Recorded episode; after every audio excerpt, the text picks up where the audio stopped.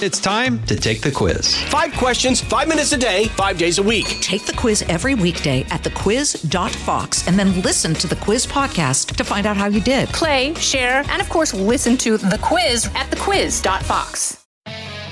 From the Fox News radio studios in New York City, giving you opinions and facts with a positive approach. It's Brian Kilmeade. Thanks so much for listening, everybody. It's the Brian Kilmeade Show. We got Congressman Pat Fallon with us on House Armed Services Committee. We want to talk about the Ukraine and what's happening. He's also an Air Force veteran, knows the, uh, the reality of combat. And Rich Lowry, put it all in perspective for Republicans. How do they feel about Nancy Pelosi saying, I'm going to sign up for two more years, even though I have 28 retirements and just a four member advantage? She's also looking to secure the border of Ukraine but she's not looking to secure our border, which is also going to be part of the show. The President of the United States is going to do something that he didn't do yesterday, and that is something. He had the day off. Really? He's got 350 million people to lead. If you didn't want the job, why did you run for it or pretend to run for it? Let's get to the big three. Now, with the stories you need to know, it's Brian's Big Three. Number three. Look, in Florida, we just anticipate hostility from this administration. That's just what they do. Uh, they are much they are much more interested in picking political fights than they are of actually being there for the people in our state that need this assistance. And they're talking about uh, the antibodies that can help you get over this virus if you get it. They said, well, the kind that you guys want won't help. And that's why Ron DeSantis found it taken away from him battle on all fronts, from vax to boosters to masks in schools. America is squaring off for the for this death match. Oh yeah, in other news, the worst of the COVID nineteen virus is over, which I should uh, which which should matter to you. Also, how it started and what Saint Fauci knew. Number two. I made it clear to uh, President Putin that if he were to move into Ukraine, that there would be severe consequences, including significant economic sanctions, as well as I feel obliged to beef up our NATO's presence in on the Eastern Front. Holding pattern. Seems the West is deciding how much they are willing to do to stop an invasion while Russians wait, watch, and observe, while knowing the two levers they are prepared to pull are still there invade and take over their neighbor, and then stop oil and gas shipments to their best customers, Europe, in the middle of winter, should they face sanctions from us the game plan I think we have that will counter it, I'll, I'll share it. Number one. Illegal guns is an important first step, but we must also address bail reform in our pretrial detention system. We must allow judges to take dangerousness into account. New York is the only state in the country that does not allow a judge to detain a defendant who poses an immediate threat to the community. Crime and a pledge of punishment by the Democratic mayor is met with a rebuke in New York City and by the state legislature. This is in the wake of the death of a second cop after being shot on Friday. How much longer are the American people going to let left wing criminal apologists run their city? It's not just about New York. So uh, we know the second, and we, we, we did get word that this was true, that the they had uh, he became an organ donor uh, yesterday, passed away at the age of 27 after being shot on Friday, and you know, uh, and it's an execution. Now the question is, Eric Adams says, release the tape. Let's see it. He has, they were wearing body cameras. You could see how dangerous it is to be a cop. Also, factor in another police officer was shot and killed on a routine traffic stop. On Sunday, same thing in Texas, a routine traffic stop by a guy that's been on the job, I think, 27 years. He was shot just pulling somebody over, and right now, the suspect is still out and about. How are we going to change this in all these major cities? Bill Bratton weighed in on the city that he left and the city that we are left with after Mayor de Blasio got done with it. And of course, the pandemic hasn't helped because of it. Here is uh, Mayor Eric Adams on what he would like to do. Cut three. Illegal guns is an important first step, but we must also address bail reform in our pre-trial detention system. First, we must allow judges to take dangerousness into account. New York is the only state in the country that does not allow a judge to detain a defendant who poses an immediate threat to the community. True. So, what about another commissioner? Those things are good. The state legislature and the city legislature is not for it. That is tragic. mayor, hey, Democrats listening to me right now, you have to wake up. And this is not just about New York, it's about Chicago, Detroit, San Francisco, uh, Los Angeles, and Philadelphia specifically. Here's Bill Bratton says, okay, that's part of it. But you also have a big other problem that you never bring up, and it's the Manhattan, the Manhattan DA. Cut four. But key to all of this is going after very aggressively those who are using those guns to commit the violence. And right now, the criminal justice system in New York City, in New York State, is not structured to do that. District attorneys, state legislature, on up to the governor, have not been supportive of getting tough on gun crime. Uh, there's a clarion call now from this mayor. Let's see who gets on board with them. Eric is the right man at the right time, but I'm not sure about the rest of the political establishment in New York State. So let's see. I would think that also from Washington, they're still about police reform. Believe it or not, this tone deaf president is going to be looking still at police reform. They don't know the tide has changed. Do we need cops. You force them from the job, you defunded them, and ask them to do a job without taking days off and where they're underfunded and understaffed. It's nuts. More from Bratton as he talks about the other challenges that are straight ahead. Cut six. New York City in 2018 was the safest it's ever been. We used the police to control behavior but they took away so many of the powers of the police. And that's what Eric is trying to give back. He's trying to give the cops more power to do the job, but he's also enlisting the public to support them instead of attacking them. That would be nice, wouldn't it? Uh, the other thing that's uh, to keep in mind too is that you lose two uh, two officers, uh, but you have five that have been shot since, and there was a vigil outside NYU Langone yesterday. So while this happens, it's pretty uh, it's pretty unanimous. It's a tragedy, wouldn't you think? And you know who's to blame. Wouldn't you agree? Yes, but not according to the city council. There's a city council member where in Harlem where this shooting actually took place. Her name is Christine Richardson Jordan, and she wrote on Twitter on Tuesday. Uh, lives lost due to broken public. Uh, here it goes. Uh, city council member uh, tweeted this out. Uh, the lives lost due to a broken public safety and mental health system that spare nobody. She put out my deepest condolences to the families of Officer Jason Rivera, nice, Officer Wilbert Mora, appropriate, and LaShawn McNeil. You know who LaShawn McNeil is? He's the killer. And then she writes that it's the broken public safety and mental health system that let him down. The guy's trying to kill cops, and she's talking about how the public health system and mental uh, and, and mental system and his mental ability and didn't get the health care he needed. That's why he shot two cops, and he's had a life of crime really since 1998. This woman's going to keep her job? How does that happen? Incredible. So we got smash and grabs across the country in the most highfalutin areas possible. And then you have the, the random killings, and you have the subways. And I think the biggest story that's underreported is the amount of homeless. As I mentioned before, Russia and the Ukraine, the standoff continues. The good news is, with every day that goes by, the Ukrainians get more and more armament. They have about 150,000 men and women in their police force, excuse me, in their military force. But the Russians are building up too. They're doing uh, they're doing some exercises uh, off the coast of Ireland and of the Baltic Sea, and there's a sense that this invasion will happen. The question is, does it happen before, or does it happen after the Olympics, or does Vladimir Putin say to himself? I really don't want to fight or get sanctioned by my best oil and gas customer, that's Europe. I don't want to deal with more economic strife and isolation.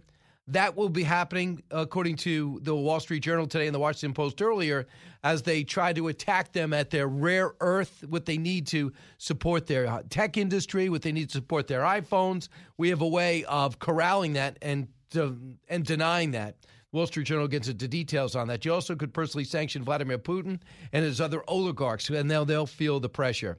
So, Javelin missiles are being delivered to the Ukraine. U.S. troops could be heading over to Europe. There's some doubt about that and some mismessaging, but about 8,500 will be going mostly to Poland. So, almost, almost helping, kind of helping, $200 million worth of weaponry, but you know how much more the Russians have. So, the president yesterday says he's going to get tough. I don't know if I'm buying it. What's at stake? Amy Walter weighed in. She's with the Cook Political Report. We know how the president's numbers have suffered since the Afghanistan debacle, which he is solely to blame for. Cut 16. They're also looking to see whether the president can live up to this moment. Crises shape perceptions of the president. This president already has had one crisis, which is the coronavirus. Uh, his perceptions of handling that have, have sunk considerably. And of course, on Afghanistan, his perceptions of how that pullout went very negatively. So, whether or not people see that he has control of this issue is going to be very important for him going forward and gaining the trust of the American public. Right. If he can get it right. And there's a lot that could go wrong. We already know that. We know the UK is stepping up and Germans is stepping out. Uh, Senator Lindsey Graham knows as much about foreign policy through uh, eyes on target than just about anybody out there. Cut 17. I support sending more troops to the Baltic regions, members of NATO. As Putin tries to dismantle NATO, we need to make it stronger and have a greater presence uh, in his backyard. But the one thing I want to leave with you tonight the Ukraine is far more important than just the Ukraine. The Chinese are watching, and if, if Putin gets away with dismantling the Ukraine, the Iranians will break out and try to get a bomb because they see weakness everywhere. So if you care about world order, you better get the Ukraine right. I hear you. Uh, when we come back, Congressman Pat Fallon expands on that. Republicans and Democrats might be in agreement. You listen to the Brian Kilmeade Show. Don't move. Giving you everything you need to know. You're with Brian Kilmeade. Kudlow on Fox Business is now on the go for podcast fans. Get key interviews with the biggest business newsmakers of the day. The Kudlow podcast will be available on the go after the show every weekday at foxbusinesspodcasts.com or wherever you download your favorite podcasts. A talk show that's real. This is the Brian Kilmeade Show. There will be enormous consequences if he were to go in and invade, as he could, the entire country, or a lot less than that as well, for Russia, not only in terms of economic consequences and political consequences, but it'll be enormous consequences worldwide. This would be the largest, if he were to move in with all those forces, it'd be the largest invasion since World War II. It would change the world. But uh, they do supply most of the oil and gas to Europe. Could they stop that if sanctions come through? And are they already being affected by that? Congressman Pat Fallon knows uh, there's a lot at play here. He's with the House Armed Services Committee, serving the military uh, as an Air Force veteran. Congressman, first off, how perilous is this situation? Would you be surprised if there was an invasion before the Olympics?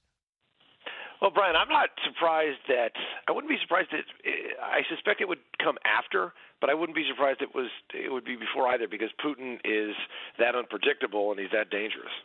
That dangerous. Have you been on the ground there? I have not been to Ukraine. No. So what do you uh, what do you want to, the Ukrainian people to know about America's support? We're not going to put troops in there, but we have given two hundred million dollars worth of hardware. Correct? Yes, uh, $200 million of lethal aid and $650 million uh, all in last year. You have to ask yourself, I think, when you start talking about the Ukraine, is does anyone think that we'd be witnessing the same situation we are today, right now, if the Ukraine had 300,000 well trained, well equipped, world class troops? I don't think we would. And you know, you, if if a nation wants to protect itself, it, it it's got to step up. We can't do it for them; they have to do it themselves. And unfortunately, Joe Biden has made a lot of missteps along the way in the past year as well. So we got to the situation. Uh, how much pressure is on President Biden to get this out? If they do take this country, do you think Vladimir Putin will be satisfied by just taking the Ukraine? Well, let's look at his past history, Brian. I mean, and this isn't the first time that he has had territorial aggression. 2008, he invaded Georgia and stole two provinces. In 2014, he stole the Crimea from the Ukraine. So this has been a pattern. And you know, the, the, if you look at the most of Europe, most of our NATO allies don't even spend two percent of their GDP on the military, but the Ukraine spends four percent because they're right next door to Russia. It's no coincidence that Armenia spends almost five percent because they're they're quaking in their boots. They're they're bordering a bully, and Putin is hell bent, it seems, on reconstituting most of the old Soviet Union. So you're going to get briefed today, a bipartisan briefing on the Ukraine. What questions do you have? I would like to know exactly what aid we've given them, why they're when we knew we knew about this buildup in November, and Ranking Member Rogers and Inhofe requested they sent a letter to the administration requesting that air defense and anti-ship weaponry would be sent in, then what it's inexplicable the delay. Why are they just getting the stuff now? We knew about this three months ago. There's something called deterrence when you're discussing, uh, you know, aggressive dictatorships. And Putin is a bully. And if he, think about the cost. So if he goes in with roughly 150,000 troops, militarily they'll probably succeed quickly. We hope not, but we have to look upon that, you know, as in with not rose-colored glasses, but in reality. But then what does he do? Does he hold the Ukraine? It would take probably 350,000 Russian troops to hold a hostile Ukraine, a country of 44 million people. So he's got a lot of issues he's got to you know deal with as well. So one thing's pretty clear: the Germans are not on board, uh, and people are outraged. Berlin has refused to sell weapons to Ukraine and has pushed to open up a new pipeline for the Russian gas that bypasses Ukraine. I should add, when Germany's Navy chief, uh, this guy K. Aachen Schoenlock, said last week the Russian President Vladimir Putin deserved respect and that trying to win back Crimea, annexed back by Russia in 2014, was a lost cause. Next thing you know, there's so much controversy, he resigned. But Germany hasn't changed stances. Well, that's one of the reasons why. Let's talk about uh, Biden's missteps. You know, the Nord Stream 2 pipeline and greenlighting that and not throwing uh, as many roadblocks and sanctions as we could. We could still uh, do it. Is, Yes, and we should do it. I mean, immediately. It's ironic that he cancels the Keystone, in effect, cancels the Keystone pipeline, thereby hamstringing us, and yet greenlights uh, the, the Russians you know, giving all that, you know, having the ability to provide all that energy to a major economic power. But we should also, uh, they shouldn't have ever delayed the lethal aid and we don't even have an ambassador there. You're not signaling to the Russians that you're taking the Ukraine and you're showing the uh, the importance and the priority uh, when you don't even have a ambassador there for a full year. Uh, we, we have analysis paralysis here, and this administration has been idle and asleep at the switch. So I want you to hear what President Biden said yesterday, cut 14. Would you ever see yourself personally sanctioning him if he did invade Ukraine? Yes. You would? I would see that. We haven't done that to this point, but he's one of the richest men in the world. Could we? Yeah, why not? I mean, we should we should have all means at our disposal, and and everything should be on the table. And that's why I you don't signal to your adversary what you're going to do. You say all options on the table. And Biden has signaled that he would absolutely uh, not uh, put troops. They would put troops near Ukraine, not in them. Now, I don't want to put troops in the Ukraine either. I would have uh, armed them to the teeth months ago. Um, but also, the worst thing he said, Brian, was a minor incursion. The hell is that? A minor incursion? You're just are you signaling that it's okay to take a, you know the eastern third of the Ukraine? Was Crimea a minor incursion? Right. Was Georgia a minor incursion? It's ridiculous. Uh, uh, we're talking to Congressman Pat Fallon. Finally, the Wall Street Journal a report the Washington Post had initially, taking a page of the Trump administration playbook, like they did with Huawei. They're going to start uh, stopping the export of Russia and various products that the Russians use for microelectronics based on U.S. equipment, software, and technology. So, from their iPhones to their high tech equipment, we're going to start start wrestling it, collecting it, and stopping them from getting it the, from what you know, could this work? Could it hurt? I would say that we, Brian, we need to outline all of the economic sanctions right now. We need to tell Putin exactly what happens, what are the consequences, and it should be all hands on deck via vis-a-vis uh, economic sanctions. There should be immediately more lethal aid right now. We should completely sanction the Nord Stream 2 pipeline. We cannot allow Germany to have a veto on United States foreign policy. Thank you. We need, you know, we need to reinforce the, our NATO allies as well. And you know, I have right. to tell you, Brian, a lot of folks in the Fourth District of Texas are telling me that we're worried about the security of the Ukraine. And what about the security of our own southern border with Mexico? Great point. Rich Lowry next. Thank you, Pat Fallon. A radio show like no other. It's Brian Kilmeade. These monoclonals were highly effective against the Delta variant to keep people out of hospitals. We have been using them with patients coming in during the Omicron wave, and we have seen success anecdotally. Now, we haven't run a clinical trial, but neither did the FDA. They're relying on one study, which was an observational study. It was not a clinical trial, it was not peer reviewed, that said the two monoclonals aren't effective against Omicron. It was done by a consultant for one of the rival drug companies. Now, if you do clinical trials, maybe it'll end up being the case. But man, that's very flimsy evidence to take this treatment away from people. And we had thousands of people in the queue at our treatment sites in Florida, Laura, and they all of a sudden wake up to saying that you're out of luck because of the whims of the Biden administration. What they're doing is just fundamentally wrong. And that is Governor Ron DeSantis just wanting to get a therapeutic that was effective and found out it was taken away because the government in one study says it didn't work. Jen Psaki answered uh, the same way they always answer. They look at him as a huge threat. Cut 23. Let's just take a step back here just to realize how crazy this is a little bit. Um, We've approached uh, COVID treatments like filling a medicine cabinet. We're not relying on one type, one brand, or treatment. We invested in and continue to buy a variety across monoclonal antibodies, pre exposure prevention therapies, and oral antivirals.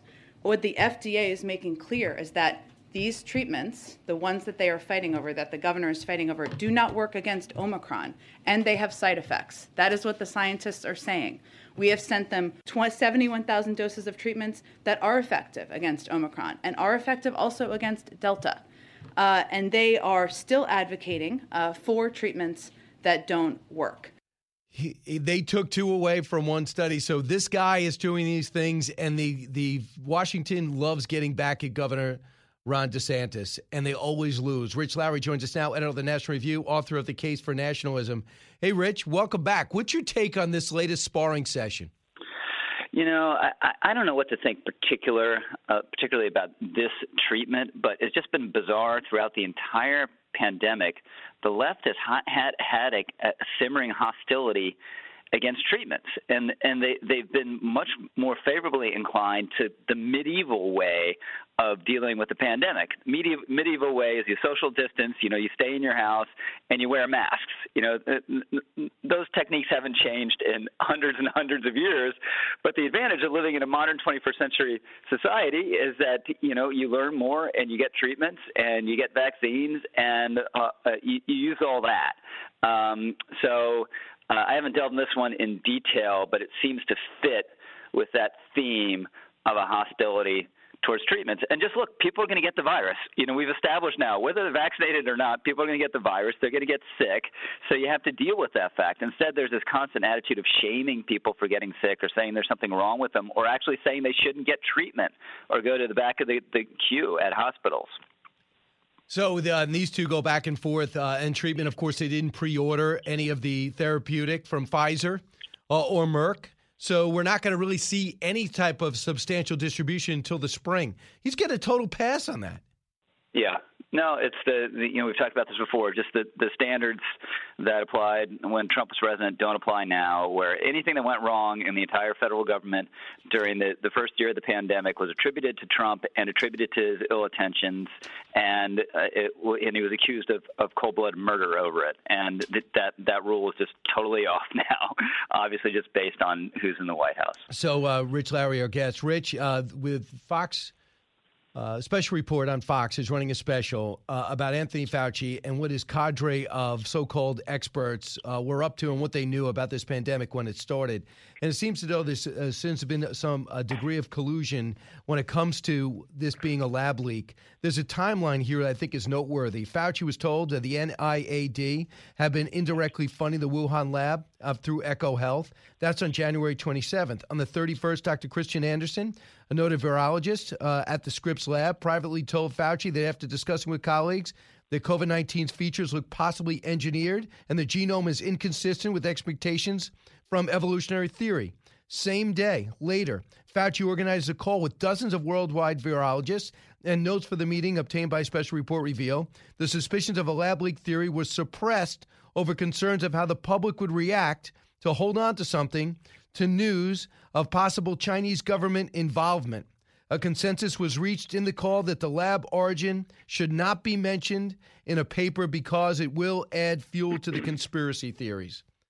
What is your reaction from what we know? Not an opinion, what we know. I mean, just what you know, it, it, it sounds like a bad movie, right?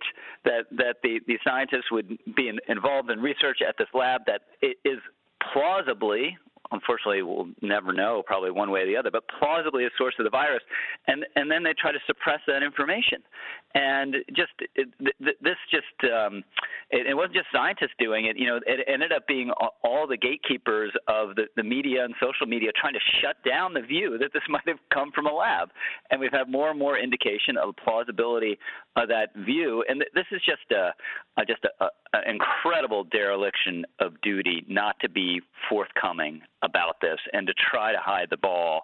And it, you know, it started at the beginning. We know more about how it started at the beginning, but we've also seen it in plain sight. You know, under the questioning of Rand Paul, Anthony Fauci has been extremely lawyerly at best and weaselly about this, and that's just not what you um, expect or um, should accept in your public health authorities. Tell us the truth, you know, and and they're worried it's going to fuel conspiracy theories. That's not their concern. The the facts are the concern, and something that it, it has had such grave consequences in this country and around the world. Let us know the truth, and and they tried to hide the ball from the beginning. The lab leak theory uh, had so much juice, it ended up no longer being banned or shelved by if you tweeted something like that out. But think about the these communications we know that he had with the with Mark Zuckerberg we know that his communications that he had with Bill Gates. And suddenly, when you write things like that, you could have the best credentials and the best background. Uh, your your social media sites were t- mm-hmm. taken down, right? Mm-hmm. Your, your YouTube video was not allowed to be shown, even if you're a sitting senator. And yet, you see collusion with Fauci and these uh, social media heads who are titans, bigger than some most countries in terms of their uh, volume and their power. Uh, and then now you still see people like Ron DeSantis who won't go along with the program constantly being vilified. Yeah, I mean, it's just it's very corrosive. It it feeds a, a cynicism about um, the the establishment in this country and that the people in in power. And just there's so many areas. You know, just look at, at school masking. If you just get your your news very loosely from certain cable outlets or re- reading headlines online, you'd have no idea that a, around the advanced world, the United States is the only country that masks kids in schools the way we do.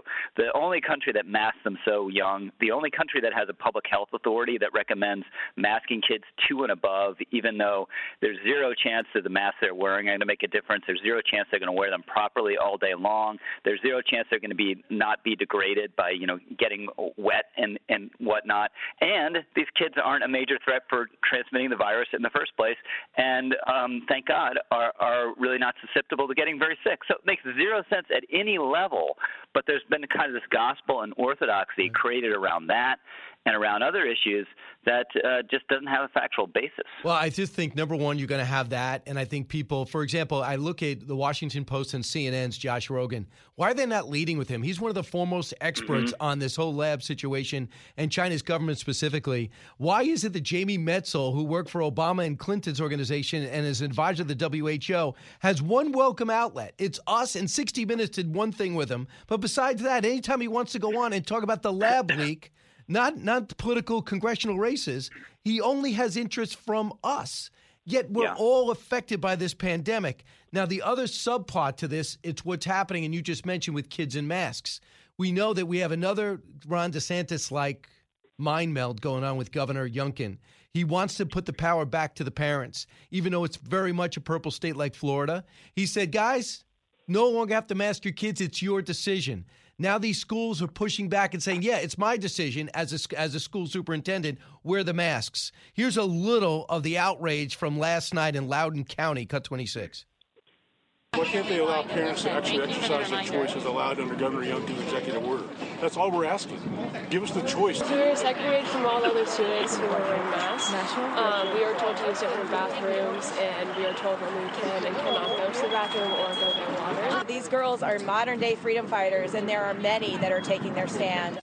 So, with the governor's mandate, they went to school without masks. So, they were segregated in a certain area, and they could only go to the bathroom in a certain bathroom and only get water at a certain time. And we saw it in New York. They had an order that uh, was backed up. You could not have indoor mask mandates. They stayed that order. Parents showed up. The kids didn't have masks. The superintendents pushed back in a lot of different counties uh, and districts. And then the state order, creating total chaos and confusion. I know where I stand on this, giving parents control. Where do you think the American people stand? I think increasingly we're we're, we're winning this debate, and the tide is is turning. And Youngkin is a sign of it. I'm not sure about the legal authority of that executive order. I think it is in a nebulous uh, area, but just politically and in terms of shining a light on this and empowering the parents who want to push back, it is uh, it, has been really useful. And and I, I just feel it. You know, where where I live in my local community, people are sick of it. They begin to get the message that it makes zero sense. So I, I think I think the tide is turning on this one. Uh, well, yeah, I guess we'll see where this goes. Lastly, you surprised Nancy Pelosi is going to run again for a 19th term? it just never ends. I mean, we, we think these Democratic leaders are older, old now, and they're in their upper 70s and 80s. I guess we're going to push into the 90s. You know, why, why stop? but do you think that she had a choice? Do you think that because if she says I'm not running, uh, you know, she's hard enough getting people to listen to you if you're going to be the minority leader or not leader, then if you say you're not, if you say you're not running, or if you say you are running, makes yeah. her more relevant. Because Paul Ryan, I thought, made a huge mistake yeah. in announcing yep. and yep. holding. That's exactly the example I, I, was I was thinking of. Yeah, that that could be playing playing into the, her her thinking here. And Ryan did kind of by being honest about it and upfront about it right at the at the outset when he made the decision did did make him render himself a lame duck. Uh, Rich Lowry, uh, thanks so much. Appreciate it. Hey, thanks, Brian. Talk to you soon. Uh, all right, Rich Lowry, editor of the National Review. When we come back, we open up the phones 1 408 7669. You listen to the Brian Kilmeade Show. Your calls next. Expanding your knowledge base. It's the Brian Kilmeade Show.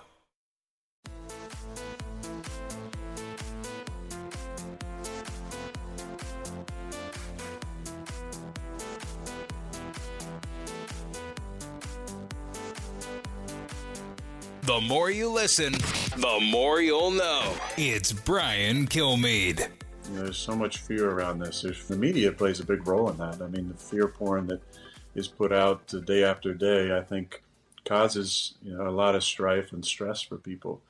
And I think because I don't watch the news or don't subscribe to uh, the same type of mainstream narrative at times, and there's uh, anger uh, kind of thrown my way. But the root of that, I think, is is fear. And so I do have empathy for those people who are caught in this fear state around COVID that has been continued to be pushed and and furthered by media and by some of the narratives that are out there.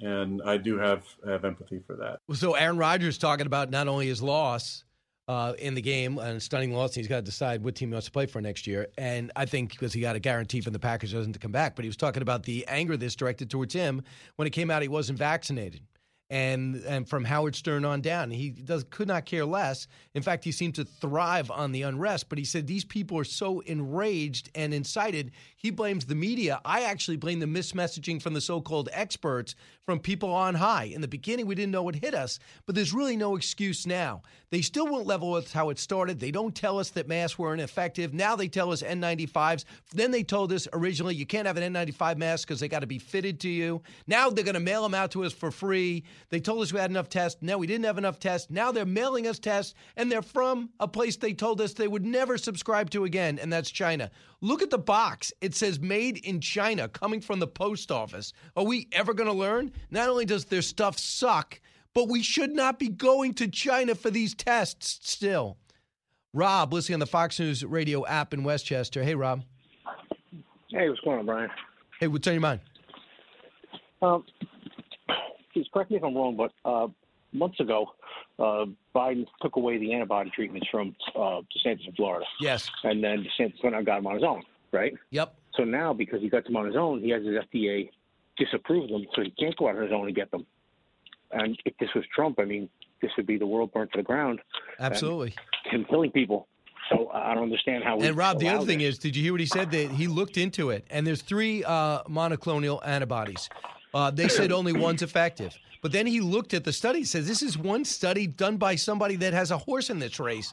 I want him. And they took him away. How, how they get away with not giving you medicine that you could make you better is unbelievable to me. Uh, and that and that's uh, Ron DeSantis is going to keep fighting and hopefully embarrass this administration to do the right thing. Therese in North Carolina. Hey, Therese. Hello. Therese, you're on. What's Hello? on your mind? Okay. Um, I want to address this sweep that we're supposed to have in November, and I just want to caution you that we don't necessarily have this in the bag. As a coach, you tell your players, fear no one, but respect everyone. Right. And I'll give you a recent uh, an uh, example. Our North Carolina girls basketball team was down by 14 in the fourth quarter against Louisville, and they came back and beat them by 11. So you, all these uh, Democrats are giving up their seats, but you do not know the competition. You don't know who's running. You don't know what they're going to say to these people. They may be saying everything. These Democrats. Right, you're right, Therese. We do not hear. know. We do not know if there's going to be a war in Europe. Number one, number two, we don't know if Roe v. Wade's going to be overturned. That's going to incite and energize and anger people all at once. So that could definitely change things. Uh, the one thing that I'm, I'm watching Mark Penn now, a, a very esteemed political analyst. He said, "Yeah, you could definitely save it. You could definitely save the midterms if you're Joe Biden, but you got to change." There's no indication, Therese, that he's changing. But thanks so much for the call. Good point. Don't don't act like the House is yours. Just got to focus on the Senate. I'm for that. I understand that. What I also thought is uh, interesting is that the big fight now is on freedom, not so much to go in the park or travel, although it is to a degree because everybody wants a vaccine card. But it's also the willing to speak and get other point of views. So if Anthony Fauci says it, and if everyone agrees with it, you can stay on YouTube, you can stay on Twitter, you can stay on social media. But if you interview somebody, like for example in MySpace, that is uh, esteemed but might have a counter view of a pandemic that clearly so many of the so-called experts have gotten wrong, they ban you. As I mentioned before, Senator Rand Paul does an interview uh, with Clay Travis on his radio show. They put it up on YouTube, and they get their they get the the interview banned because they didn't like what Rand Paul was saying. And the same thing now with Joe Rogan. He's interviewing people with great resumes that really don't like what's going on in this country, and everyone's trying to cancel him. The latest guy to try it, who's totally clueless on the power that he has, is Neil Young. He's saying the the legend is saying me or Joe Rogan. You got to make a decision because I'm going to pull my music off Spotify. Hey Neil, sorry, I'll miss you. Live from the Fox News radio studios in New York City, fresh off the set of Fox and Friends, it's America's receptive voice, Brian Kilmeade. Thanks so much for being here, everybody. I'm in the crime ridden New York City right now, but heard around the country, heard around the world. And if you cannot get the show live, and I wish you can, uh, wish you do, please uh, download the podcast. This hour, we're going to be joined by the former ambassador to the United Nations, uh, Nikki Haley, who I think is going to, if Donald Trump doesn't run, be a leading contender to be uh, to get the Republican nomination. And Dr. Marty Makary has got a brand new editorial. It's about to come out in the Wall Street Journal. He'll preview it exclusively for us right here, and it is explosive. So let's get to the big three. Now, with the stories you need to know, it's Brian's Big Three. Number three. Look, in Florida, we just anticipate hostility from this administration. That's just what they do. Uh, they are much they are much more interested in picking political fights than they are of actually being there for the people in our state that need this assistance. Battle on all fronts, from vax to boosters to masks in school. America is squaring off for a death match, it seems. And in other news, the worst of COVID 19 seems to be over, and maybe we're turning the corner, but don't let that slow you down. And by the way, St. Fauci, turns out he knew a lot more about a lab leak than we ever thought he did. Number two. I made it clear to uh, President Putin that if he were to move into Ukraine, that there'd be severe consequences, including significant economic sanctions, as well as I'd feel obliged to beef up our NATO's presence in on the Eastern Front. Did we just wake him up? Holding pattern. Seems the West is deciding how much they are willing to do to stop the invasion of the Russians. While they wait and they watch and they observe, they have two, two levers of power. Number one, they got this big army. They could crush the Ukraine, it seems, and they could stop oil and gas shipments to their best customer, Europe. Should we sanction them? Should they, what if they do both? Will that put us into non action, like, let's say, Germany? Number one. Illegal guns is an important first step, but we must also address bail reform in our pretrial detention system. We must allow judges to take dangerousness into account. New York is the only state in the country that does not allow a judge to detain a defendant who poses an immediate threat to the community. Crime and pledge of punishment by the Democratic mayor is met with rebuke by New York City legislature and New York State legislature. This in the wake of the death of the second cop who was shot on Friday. How much longer are the American people going to take left wing criminal apologists and let them run our city streets into the ground and be overrun by homeless? So let's shelve that conversation and you get on board and talk about it in 15 minutes, 1 408 7669. But let's talk about the number one issue on most kitchen tables and dining room and classrooms, and that is what's happening with the pandemic. Dr. Makary, am I, as a Fox News contributor, surgeon, and, prof- uh, uh, and a professor of health policy at Hopkins, uh, and author of The Price We Pay, am I wrong to think that we're about we are turning the corner in many states on this variant? We are, Brian. We're in a good spot. Where the numbers are showing a steep decline. There's still some parts of the country where the virus is still um, still peaking and the hospitals are going to be strained, but the hospitals are not necessarily strained from the influx of patients alone. We normally have a massive influx of patients every winter from a number of respiratory pathogens. Sometimes it's a bad flu season. The difference is this time we've got a massive staffing shortage. One in five workers in healthcare have left. And if you look at what happened at Washington State, they fired 55 workers from this hospital system called Multicare. And then they were so short staffed, they told people who tested positive, who were working, even if you have COVID, come back into work. Even if you have symptoms, we are that short staffed. That's the problem with the staffing crisis that people don't know about.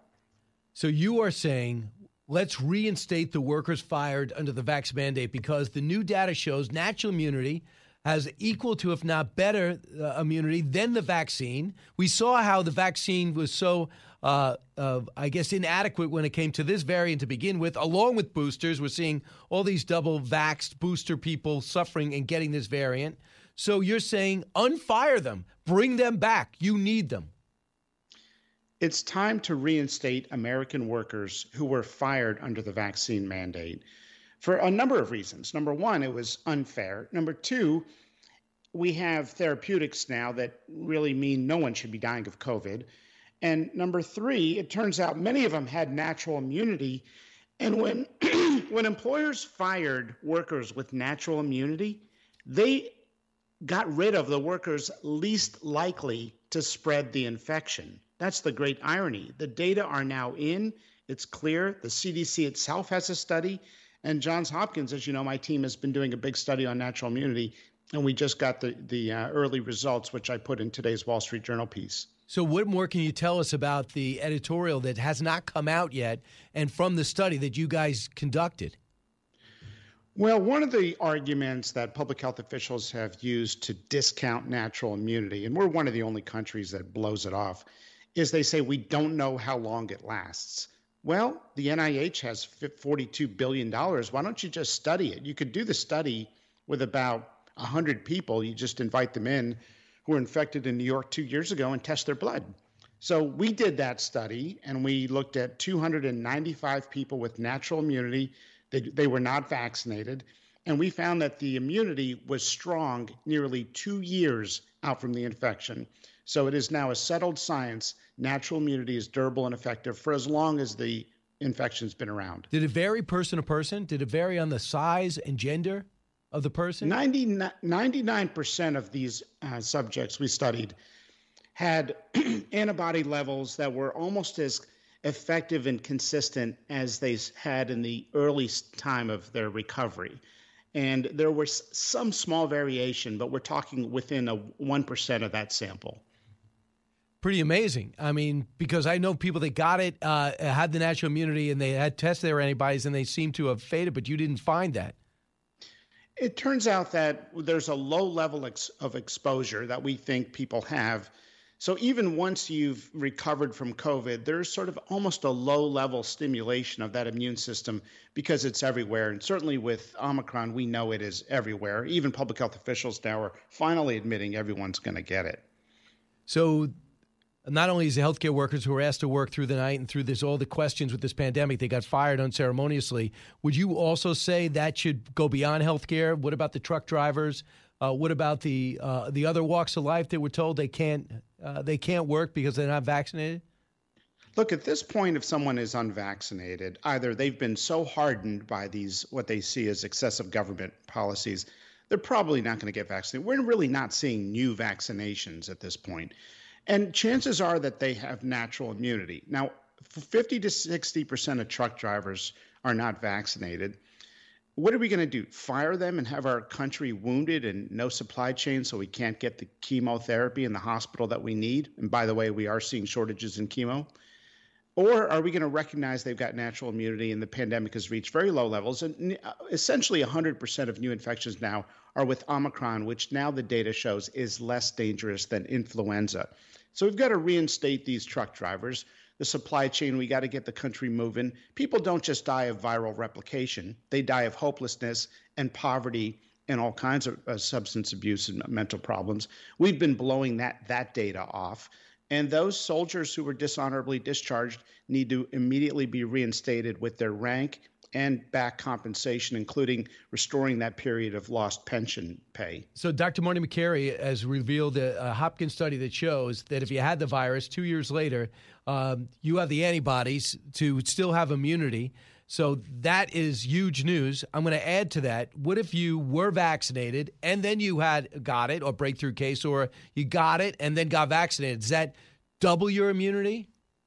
It increases it by 3.8%. So hybrid immunity, yes, is more effective. But remember, the vaccine give you almost a sugar high of antibodies where that will wear off in terms of its protection against getting the infection and your protection against hospitalization and severe disease is still solid with vaccinated or natural immunity. Where does boosters uh, fall into this study?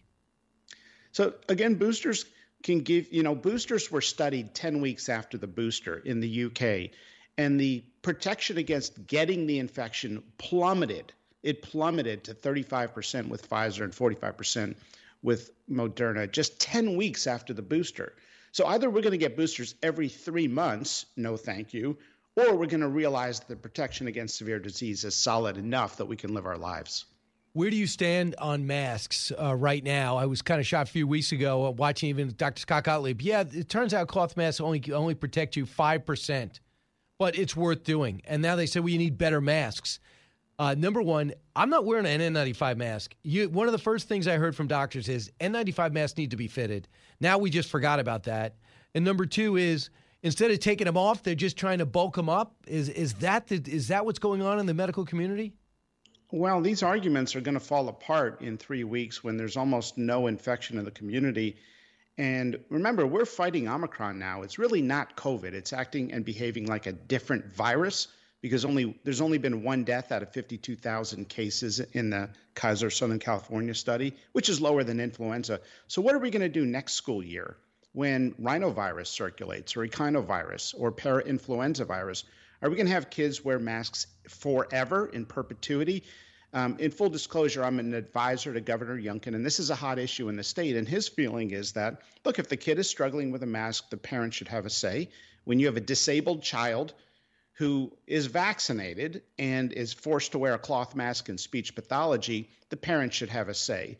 And ironically, there's a lot of focus on Virginia, but not the blue state of Pennsylvania, which has had masks optional the entire time. That's not the subject of media scrutiny, but somehow giving parents the option in Virginia is seen as sort of a step backwards. Cloth masks don't work. That's what the data show and you can either strap them to a respirator or an N95, which, by the way, I wear those in the hospital. They're not easy to wear long term. Some people do fine with them, some people struggle with them. Um, we just got to realize we have to learn to live with this because we have a mental health crisis. We cannot ignore that data. True. Uh, is it true they have to be fitted? They work best if they're fitted, but I'll tell you, I see nurses and doctors loosen them at the end of a long shift. They're not easy to wear for a long time. I want you to bring it to this controversy. I know you have patients and, and teaching, uh, but monoclonal antibodies, I guess there's different types. Governor Ron DeSantis, I want to bring you into this uh, conversation he's having. Cut 21 these monoclonals were highly effective against the Delta variant to keep people out of hospitals. We have been using them with patients coming in during the Omicron wave and we have seen success anecdotally. Now, we haven't run a clinical trial but neither did the FDA. They're relying on one study, which was an observational study. It was not a clinical trial, it was not peer reviewed, that said the two monoclonals aren't effective against Omicron. It was done by a consultant for one of the rival drug companies. Now, if you do clinical trials, maybe it'll end up being the case. But man, that's very flimsy evidence to take this treatment away from people. And we had thousands of people in the queue at our treatment sites in Florida, Laura, and they all of a sudden wake up to saying that you're out of luck because of the whims of the Biden administration. What they're doing is just fundamentally wrong. Wrong, and, and I mean, it could result in, in people suffering unnecessarily. What's going on here? Do you know the the bureaucratic uh, what's going on with this bureaucracy behind the scenes?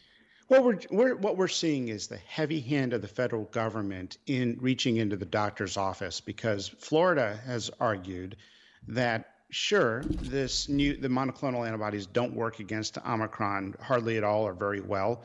But you know what? Maybe there's some Delta floating around out there. Maybe doctors have had a different experience, and maybe doctors want to test their patients to see if it's Delta or Omicron. And if it's Delta, which is more likely to make you very sick, then they may want to use it.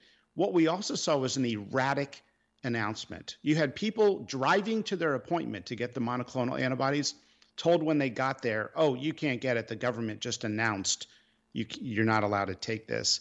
How about some warning or heads up? I mean, yeah. people have a right to be frustrated. Oh, absolutely. How do you know the difference between Delta and Omicron with these tests? Aren't they the same test? And do they look different? I mean, how, how do you know? Yeah, the rapid tests are the same, but the PCR machine can do an additional test called an S gene mutation, which is an indicator that it's Omicron. And it's pretty pretty accurate. And so I talked to Dr. Ladapo, and in Florida, they thought, you know, some doctors are using that test. It takes a little special work to get the lab to do it, but you know, it's helpful in figuring things out. It, it has been uh, over the last few weeks when when Delta's still been around. Uh, Dr. Makary, the big news, your Wall Street Journal uh, column will, will expand on it, but you believe that we should reinstate the workers fired under the vax mandates because new data shows the natural immunity that many had is better than the vaccine itself. Uh, and and right now, when it comes to the hospital workers in particular, it is a five alarm fire. You are so short staffed. Uh, so absolutely. Thanks for sharing that. Is, Go ahead. Connecticut is rehiring workers now. They got rid of their vaccine mandate. Starbucks is doing it. America needs to do it. Thank you, uh, Dr. Marty Makary, the voice of reason. Thank you, sir. Thanks. One eight six six four zero oh eight seven six six nine. When we come back, your turn to talk. That was extremely informative. I hope you agree. And then we go international with one of the best in the business, Ambassador Nikki Haley. This is the Brian Kilmeade Show. Learning something new every day on the Brian Kilmeade Show. If you're interested in it, Brian's talking about it. You're with Brian Kilmeade. We have just uh, approved another $200 million uh, of assistance, security assistance to the Ukrainian armed forces. We have uh, put a, an additional 8,500 troops on heightened alert just yesterday to have to go, per- perhaps, maybe, haven't been deployed yet, to bolster the NATO response force. We're not ruling off the table uh, uh, any unilateral U.S. troops also uh, inside Europe or even going to Europe uh, to help bolster our, our, our allies and reassure them. Uh, so, I, I, and not, not to mention the fact that, uh, that we've been very clear with Mr. Putin about the severe economic consequences that he might suffer. He might, and he also could make the Europeans suffer because he provides almost all their oil and gas. They said even when the Soviet Union was falling apart, they kept it going, oil and gas because, uh, for one thing, selfish reason, the Russians, that's all they have for the most part to export. Number two, it was the control they had. And already Europe is nervous about this and is causing oil and gas prices to rise over the prospect that sanctions would cause a return sanction to the European allies. But why are they dealing with this? So there's a quick push now to get their oil and gas from Middle Eastern customers, uh, uh, partners like the UAE and Saudi Arabia to redirect. Why Europe? And why, if I'm a leader in these European nations, I would subject my people to the whims of the Russians and this Vladimir Putin is totally irresponsible.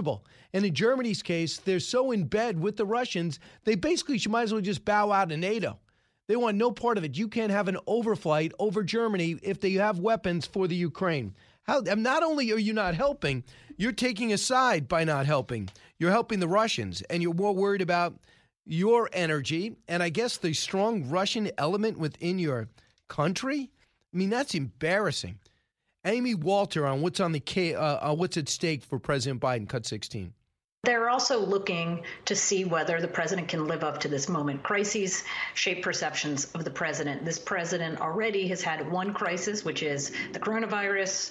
Uh, his perceptions of handling that have, have sunk considerably. And of course, on Afghanistan, his perceptions of how that pullout went very negatively. So, whether or not people see that he has control of this issue is going to be very important for him going forward and gaining the trust of the American public. So, we don't have uh, an ambassador right now in Ukraine. That doesn't help. There's nobody nominated, and that's ridiculous. Ambassador Nikki Haley will be with us, former ambassador to the UN. Uh, and she's going to tell us what she would do with her experience and what Vladimir Putin is actually like and how to brush him back. And what President Biden is not doing. And we all hope he does. That story more when we come back.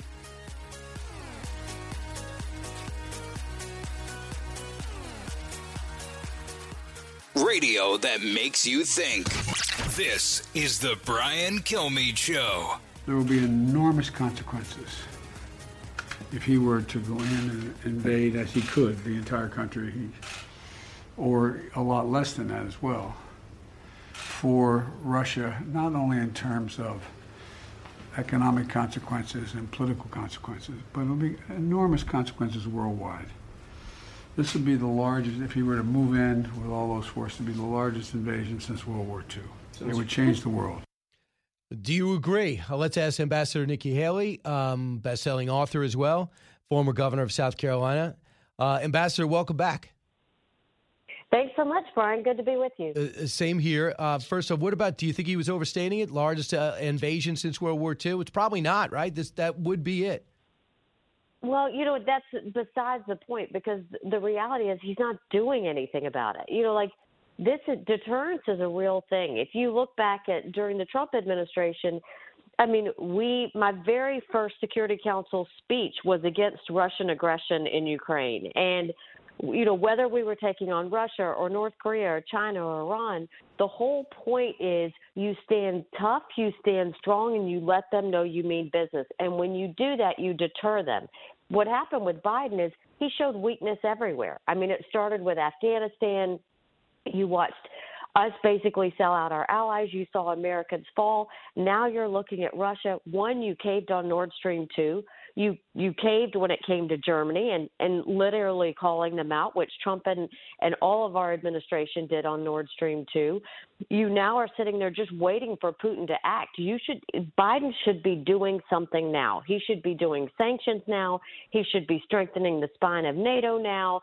They should be sending anti-aircraft, anti-ship, anti-tank missiles because that's what Russia doesn't want and they should be hitting Russia where it hurts. They are a one industry country. They should be hitting them in within the energy sector, and he's not doing any of that. He's just talking about how bad it's going to be. So here's what they say: uh, twenty-five percent of the embassy personnel are gone. Biden is not seeking any more aid to Ukraine than has already been authorized. So he's got two hundred million. He'll cap that. Sanctions against Russia will remain reactive, not not uh, not be put in place now, as Senator Lindsey Graham is talking about.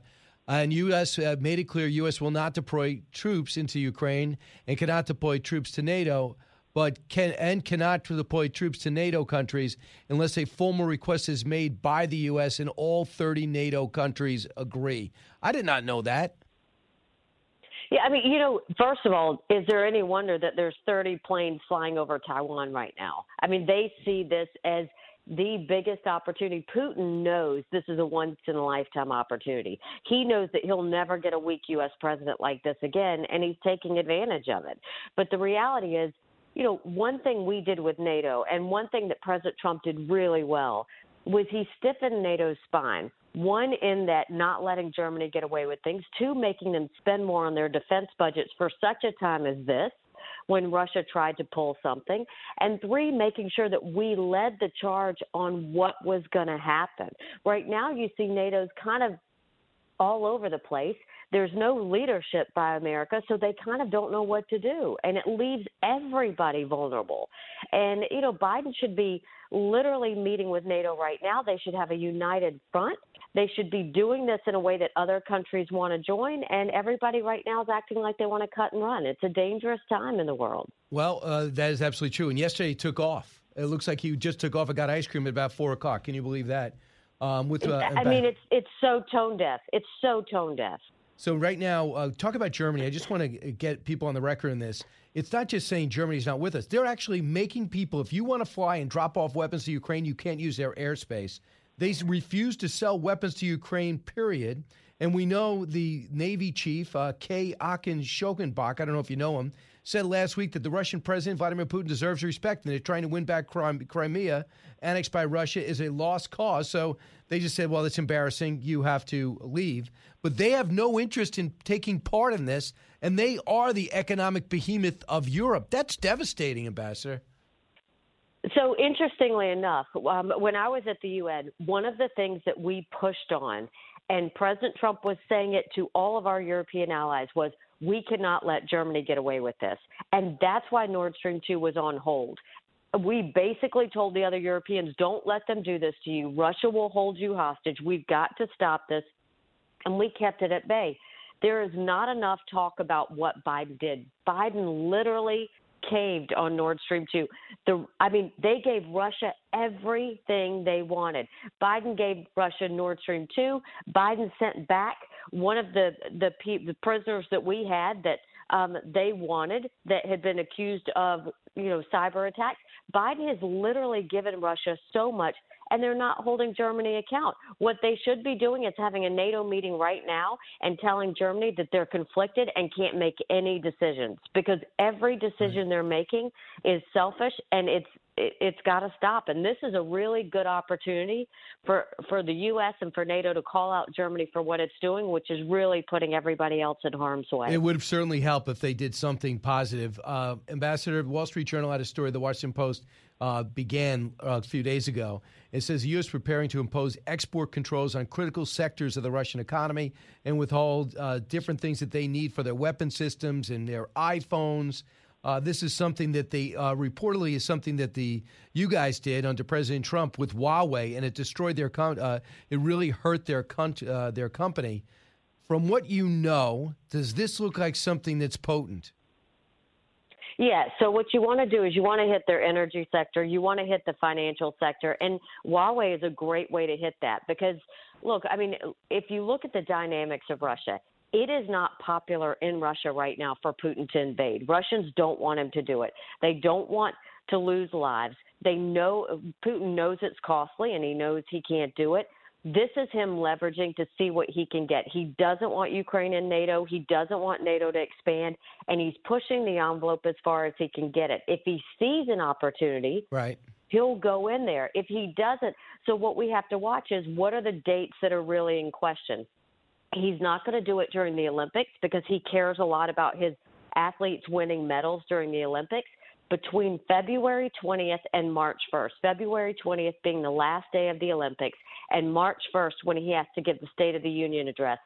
Biden's administration needs to be looking at those days, and they need to impose such hard sanctions now on things like Huawei, where the Russian people feel it that Putin gets backlash from that. That's how they have to be looking at it is what are the Russian people want? Because when you do that, that puts the pressure on, on Putin to have to step back. And that's the kind of thing that we've got to see. But you don't wait for them to invade to do it. You do it right now so that he starts to feel mm. the pressure. So Richard Haass of uh, Foreign uh, of Council of Foreign Relations said this in response to that Wall Street Journal editorial about hitting their tech sector. The Wall Street Journal editorial. It's one thing to prepare for sending all these forces uh, to allies. I get it. That's a smart thing to do to reduce any warning time if we have to do it. But I don't think we should do it yet. The whole idea is to signal to Putin that's one of the prices you will pay if you go ahead. The whole idea is to still change his calculus about the costs and benefits of going in. So I think we're, do, we're exactly right to prepare those forces, put them on a short warning time, but not, not to send them yet. That ought to be, ought to be held in reserve. We can do it if, if that time should come that Putin actually uh, intervenes in, in Ukraine. So he's still reactive, and you're not for that. No, that was the Obama approach, you know, and then we saw Crimea um, get taken. What they should do is that, first of all, I don't think we have to go and send in forces. I think if you go and you send in missiles, those anti tank missiles, that really does affect Putin. If you go and you start affecting their financial sector um, and putting restrictions on SWIFT, that affects Putin. If you go and you affect possibly what would happen with the Olympics and start saying that, look, this Olympics is about peace, you can't have that, Russians can't be there, that would put pressure on them. You, you know, you have to do sanctions now. You have to hit their energy sector now. That's what makes him pull back. You don't want to be reactionary with Putin. I mean, it's just the wrong approach, and I, and I disagree with what he's saying. So if if they are the number one, uh, the number one customer to Russian gas and oil is Europe. So the theory is that the, if the Russians get sanctioned severely, they will punish NATO, the EU, by denying them oil and gas. Then others would say, wait a second, it is their that literally, literally fuels their economy. They'd be hurting themselves more. What do you think, Vladimir Putin? Because you have to play this, you have to play this chess game through. What do you think he does if you have if you do have the sanctions that you're talking about? Well, look, I think it causes him to think twice. I think he knows that if his people feel any sort of suffering, he's going to pay the price for it. And so I think that's what you have to do. He, we, we have been toe to toe with him multiple times. He will back down if he knows we're serious. That's the thing is right now he saw what Biden did in Afghanistan. That was the green light for him. That was the green light for Iran. It was the green light for China and North Korea. That's the reason you see all this chaos in the world is they saw that Biden doesn't have the spine to fight. And so look, I mean, nobody wants to go to war. I don't think Russia wants to go to war, but I think Russia wants to see how much they can get. And I think that's what they're trying to do. And I think what the world needs to do, most importantly, what America needs to realize is why is it when you go and they say COVID's the most important thing? Why is it that your N95 masks are made in China? Why is it when you're trying to get a test? When you turn it over, it's made in China. Why is it that we're still getting energy from Russia? Why is it that we're not going and having our biggest alliance, NATO, stop all their dependency on Russia? Wake up, America. Like, at what point are you not going to realize we're doing this to ourselves? So, uh, Ambassador Nikki Haley with us. Uh, Ambassador, in particular, right now, a lot of people are saying, I'm, I'm tired of war. I saw what happened in Afghanistan. I'm tired of what happened in Iraq. I cannot believe we care more about the we're doing this in the Ukraine. What do you have to say to my listeners? There's a lot of them that think, who cares? So I think the reason that you want to care is the stronger Russia gets, the more we suffer. Don't think for a second that we're not going to feel cyber attacks from Russia, that we're not going to start to feel energy restrictions from Russia, that we're not going to start to feel more chaos from Russia. Being strong deters all bad things. I don't think we should go to war. I'm not saying my husband is a combat veteran. I'm not saying send him to Ukraine.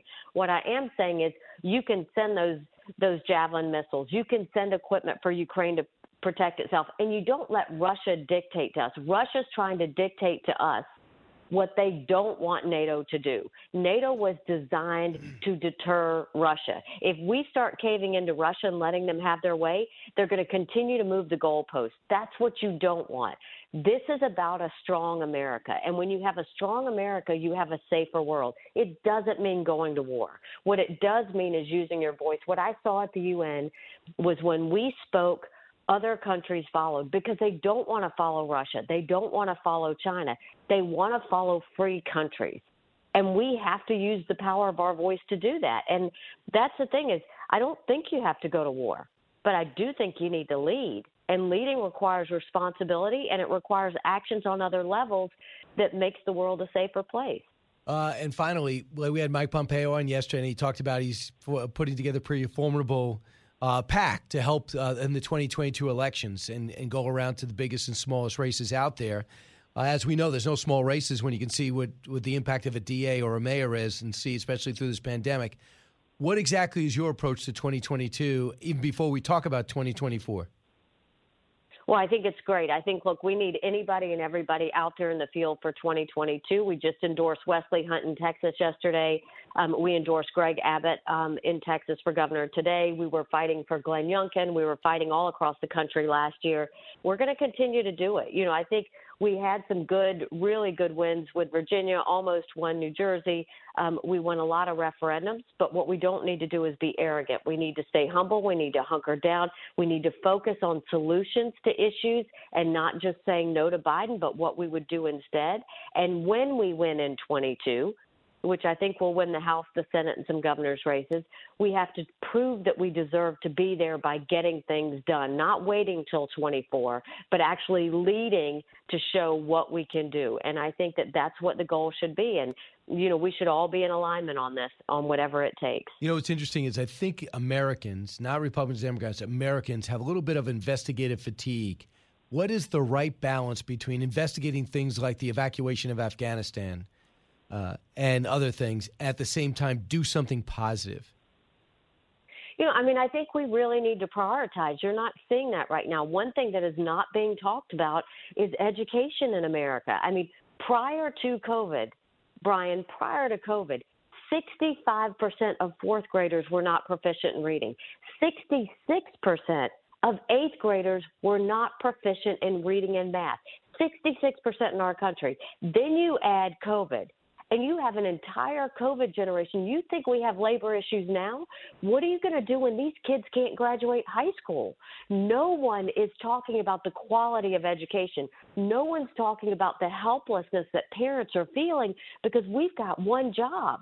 And our job is to make sure we get it right for our kids. We're failing on that front. What are we doing to make sure mm. that our communities are safe? with crime. What are we doing about the border? I mean, we're a country of laws. You give up being a country of laws, you give up everything this country was founded on.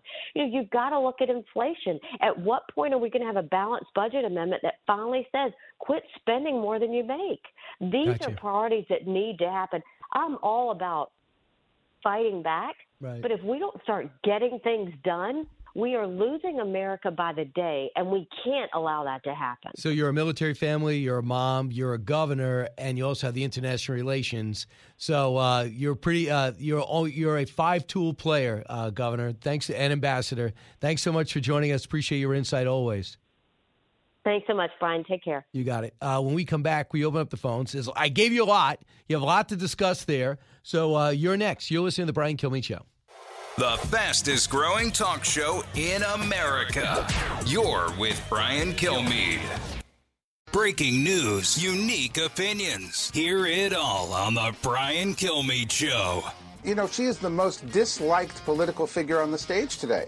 It's even more inexplicable that she's going to keep running and therefore be, uh, you know, a poster, I think, uh, you know, against the Democratic Party the Republicans will use in all their ads. Hmm. Four more years, two more years of Nancy Pelosi. What a mistake.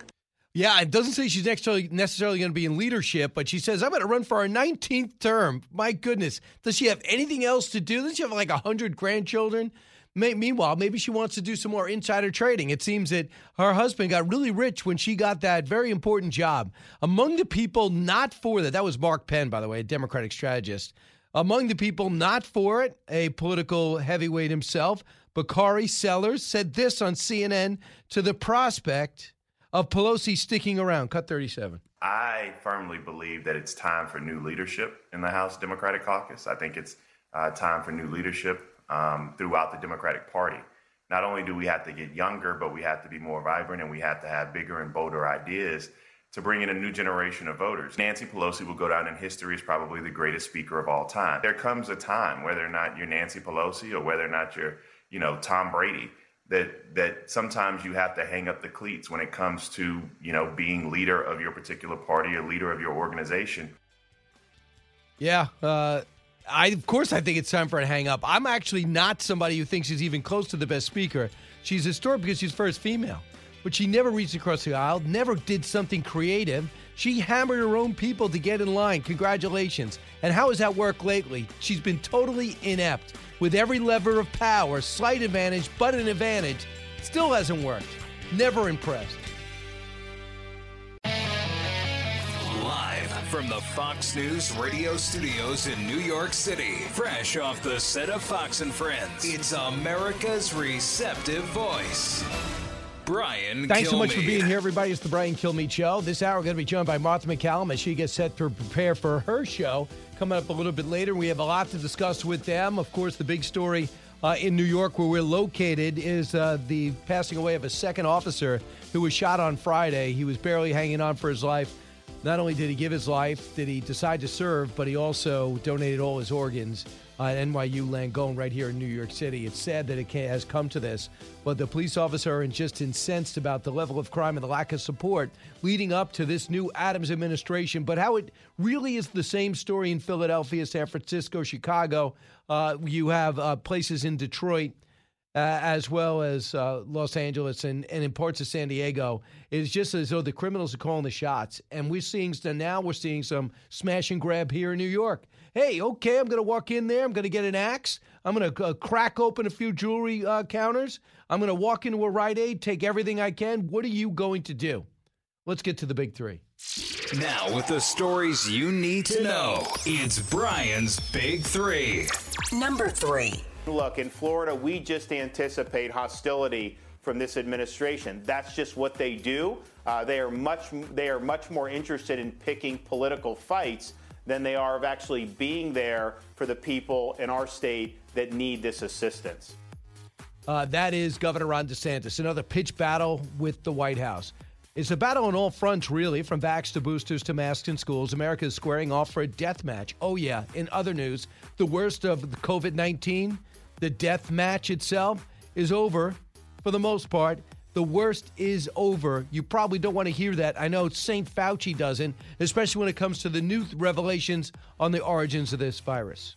Number two. I made it clear to uh, President Putin that if he were to move into Ukraine, that there'd be severe consequences, including significant economic sanctions, as well as I'd feel obliged to beef up our NATO presence in on the Eastern Front. Oh, I mean, do you have any, do you ever hear anything less inspiring?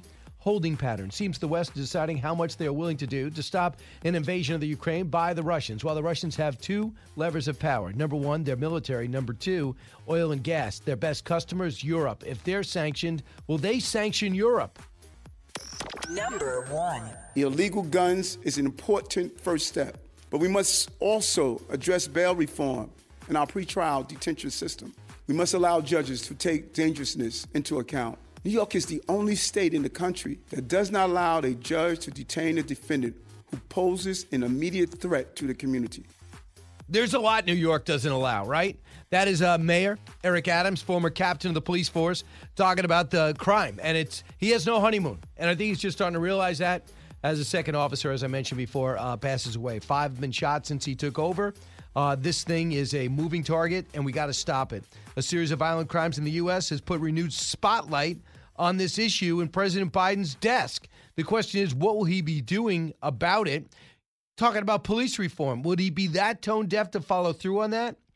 Meanwhile, yesterday, with the passing of the second officer, Wilbert Mora, a city council member from Harlem, offered her sympathy to both the relatives of the two cops and their accused killer.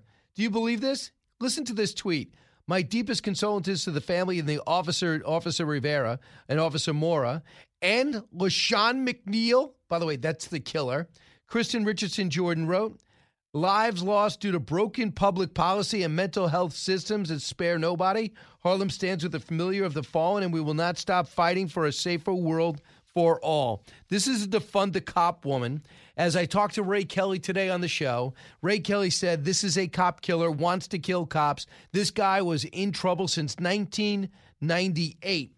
The question is, will Eric Adams have any success doing some of the reforms he wants to put in place? And before I micro analyze them, here he is talking about what he thought needs to be done first. Cut three. Illegal guns is an important first step, but we must also address bail reform in our pretrial detention system. First, we must allow judges to take dangerousness into account. New York is the only state in the country that does not allow a judge to detain a defendant who poses an immediate threat to the community. So he's got to do that. You know what they said? No, I don't think so.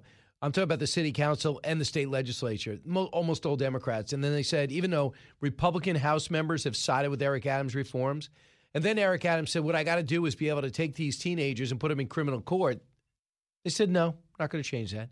Then we're going to get rid of no cash bail. That every this and let judges decide if he or maybe her, but usually he is a danger to society. Right now, the judges don't have that power. You know, the city legislature said, yeah, I don't think so. It's a non starter. You know, the state legislature said, yeah, we're not even taking that up. So they don't care about us. And the question is, how long will you put people in power simply because they're in your party? When are you going to have standards and demands? If you have to vote Democrat, when are you going to demand that that Democrat care about your family? I, I just think you should have that. So I want you to hear this. It's not only carjacking, it's not only people being pushed on subways, it's not only the murder of cops where there's no routine traffic stop and there's no routine domestic dispute. There's no small episode. So Michael Rapaport, the, the successful actor, decided to put it on Instagram what he taped with his phone. And that's more of these brazen shoplifters. I don't know how he knew it was coming, but here's a little of it. Cut eight.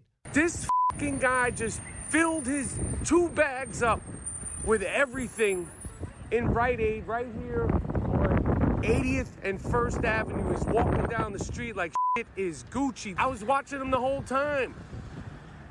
My man just went Christmas shopping in January.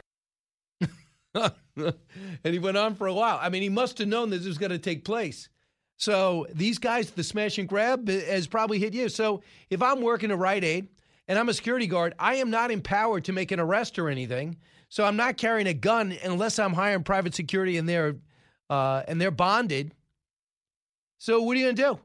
And if I'm working for I don't know minimum wage, well let's say twenty dollars an hour, and incomes go with three guys, they start cleaning out the shelves. I, I don't know if I'm going to put my life on the line to save, you know, uh, Trident chewing gum and uh, different shampoos. I don't think that's where I want to go out in a blaze of glory. I just think we've lost a sense of law and order, values, ethics, and morals. And now people are saying when you take it, if you're a, uh, a black man, well, that's reparations. How long are we going to accept that? How about zero? So, is the president serious about crime? Is he serious about taking the right approach to crime? Cut 10.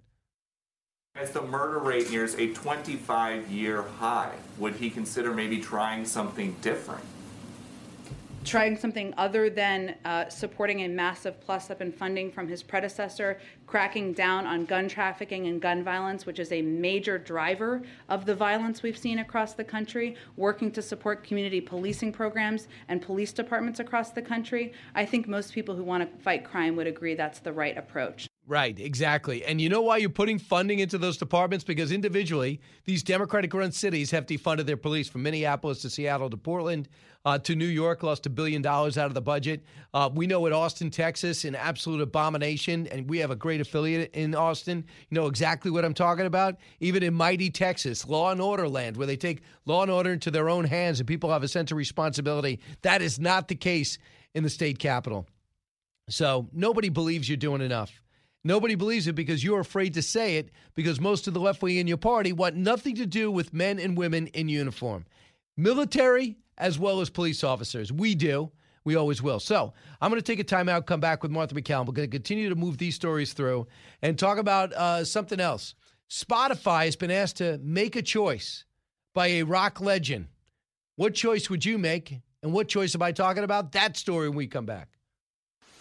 Coming to you on a need to know basis because, man, do you need to know. It's Brian Kilmeade. The fastest three hours in radio. You're with Brian Kilmeade. The corporate media is trying to manufacture something where something doesn't exist. Look, when I ran for governor, he endorsed me when everyone said, don't do it.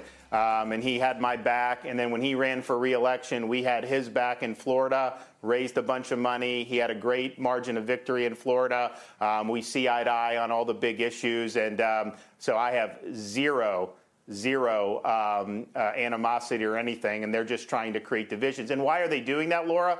Because they know Biden's failing. He had the worst first year of any president in the United States history since the 1800s. And they know he's failing on all front, so they're trying to divert attention away from those failures and trying to create fissures in the Republican Party.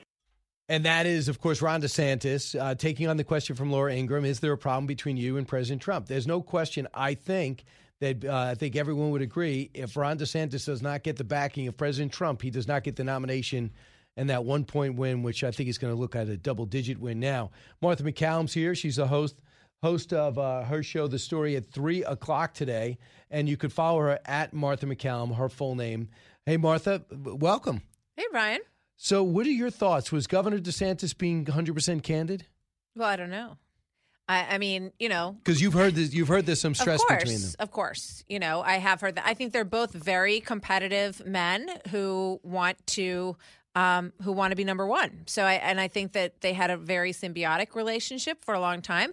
I think that Ron DeSantis, Governor DeSantis of Florida, has had a stellar career as the governor of Florida. The people in Florida love him, um, and he's done a great job dealing with a lot of things, COVID, economy, supply chain, all that stuff. Right? Um, he's also one of the people who has said that he, he who won't say that he won't run if President Trump runs, and you know I. I think competition's healthy. I think that you know, for Republicans and Democrats, you want to sort of find the person who's going to best represent your party in the presidential election.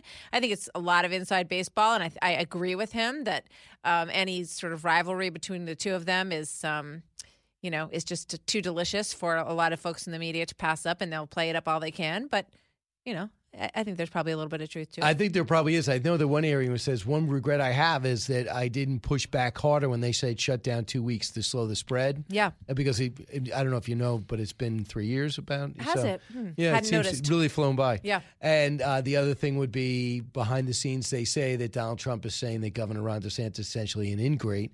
And that should just tell everybody if you got a booster or not, because Ron DeSantis does not want to say for some reason whether he got a booster or not. Yeah, I know. But you know what? It's I don't understand why people have to be on the record with those things if they don't want to be. You know, to me, Even if you're a public figure? He, yeah, he, yeah, yeah. I mean, where where does it say that because you become a public figure, you lose your right to your medical privacy? I, I, I don't, Eric, I don't would, agree. Would you be able to get that paperwork that says if you're a public figure, you give up the right to your uh, medical authority? would you? Uh, could you Google that? I'll print it right now. Because Martha's demanding to see it. I would like to see that. Um, you know, as far as the issue that he brought up about the lockdown, I think that there are going to be increasing questions. There already are, but I think as time goes by, there are going to be increasing questions about whether or not the lockdown made sense at all from Ever. the very beginning. And boy, um, how about this Harvard Tufts study? These two um, doctors from Harvard and Tufts who today came out and said, um, so the, the N95 mask is not what we think about masks, where it's like, I wear my mask to protect you and you wear yours to protect me. It protects the wearer, okay? Which is why you saw the vice president and the president start to wear them before the CDC. Right. Said, you know, they made the switch. They started, oh, maybe I'm going to wear one of these instead. Hello. These things have existed since before the beginning of the pandemic. Um, it just is so it just goes to It's show maddening. you it's so I've it. maddening Oh, so please. it's like you know so it- this uh, you know and getting back to desantis there's you know You don't have to. I mean, we. I feel like you covered it, but but but Martha, what you just said, a couple of things. It brings Yeah. me to the Wall Street Journal editorial that's coming out tomorrow or in an hour uh, from Marty Makary. He is calling uh, on the N95s. I asked him. I said, when that first came out, the N95s, I was told directly on the air, off the air, like, don't get them because they need to be fitted. If you don't, if you wear them wrong, they're useless. I said, all right, great. I'm not going to get. 'em. And they're expensive. Okay, and they're hard to wear, and they leave dents in your face. So I'm like, okay, no problem. Now they tell us about a month ago, oh, the cloth masks, they help you 2%. So really, I'm going to change my life, wear this little uh, seven-year-olds, not in, uh, wearing it in school. We're the only I know. Western uh, country that is wearing, putting our kids in masks. But don't, don't let, uh, let, don't, don't let that slow anybody down like Whoopi Goldberg. But uh, a couple other things. Marty Makary's coming out with a, this editorial that essentially says Hopkins did their own study, and they said we keep hearing natural immunity. We can't count on it. We don't know about its durability. So he said, okay, we're two and a half years in. Let's do a study. They did it. You know Finally. it comes out? It comes out that the durability is strong in the 395 people that they work with. 395 people they found out had strong immunity, and they believe it's it is just as strong, if not stronger, than a vaccine. Went on to say he is calling for the reinstatement of fired medical workers because of the vax mandate, saying if they have natural immunity, more than likely they did because of what they do for a living. Yeah. Hospitals are suffering to such a degree they've lost one out of every five hospital worker in all skill levels is gone, burnt out, fired, whatever it is. We need them back, put them back, let alone truck drivers and everybody else. Absolutely. So he's calling on that, and he's not without credentials. You know, the, these are like, you know, we're, we're talking about things that everything is, you learn a lot in hindsight. You learn a lot through this process. But the, there were facts that existed on all of these things from the very beginning. For instance, the mask, right? And the effectiveness of the mask. Immunity. I had a doctor who told me exactly what he's saying in the very beginning. Two he said, you know what? When, when, when people do get this, they're going to achieve a certain level of immunity. Now, the vaccines don't last that long either, apparently. So, you know, for some people, immunity lasts a long time. For other people, we need a very easy to get antibody test across this country. I can't believe this hasn't happened yet. We're more than two years in, where you could get your antibody level tested. And if you want to get another boost, then you should get another boost. But the fact that we don't recognize, and college students across the country are being told, you need a booster to come back, despite the fact that most of them have had it once, a lot of them have had it twice. So that needs to count towards their immunity. As Dr. Siegel says, if you had COVID, then you've had an extra shot, right? So if you had two shots, a booster, and COVID, um, the I mean, where does this where does this end? We Right. must recognize natural immunity in this country. And also, people have told me benefit. that the mutations mutate, so they're going to the variant's going to fight back too. It's like, okay, you think you could stop me? I'll, Yeah. I'm going to show you. And they come back again, but each time it becomes less and less severe. I don't even have to bring this up and bring anyone down. But do you realize the worst is over? Do you realize we've turned the corner on this? Because we looked at the UK and South Africa and we see what's happening. And you mentioned mild symptoms, max immunity. So we're all getting immunized. It was easy to catch and easy to beat. Uh, 99% easier to beat, and almost every vari- almost everybody that gets it, I think the number is 99%, uh, say that it is the uh, it is the Omicron variant, Yeah. not the Delta variant. Yeah, almost 100% they say of the cases that are out there now are Omicron. And, um, you know, I had, I, I'm going to, sh- I'll share my medical story, even though I said I shouldn't have to, you know, but I have two, two shots, a booster, and Omicron over Christmas, ah. right? So, I mean, I don't mean to laugh, but it was it's like, like- no, it was like a little cold. And if I, if I had had this same cold, I would have gone to work every day.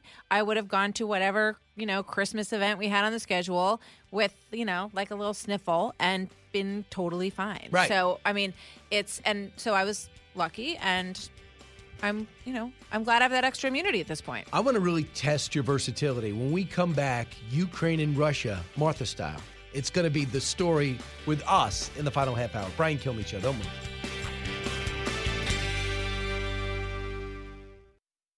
The talk show that's getting you talking.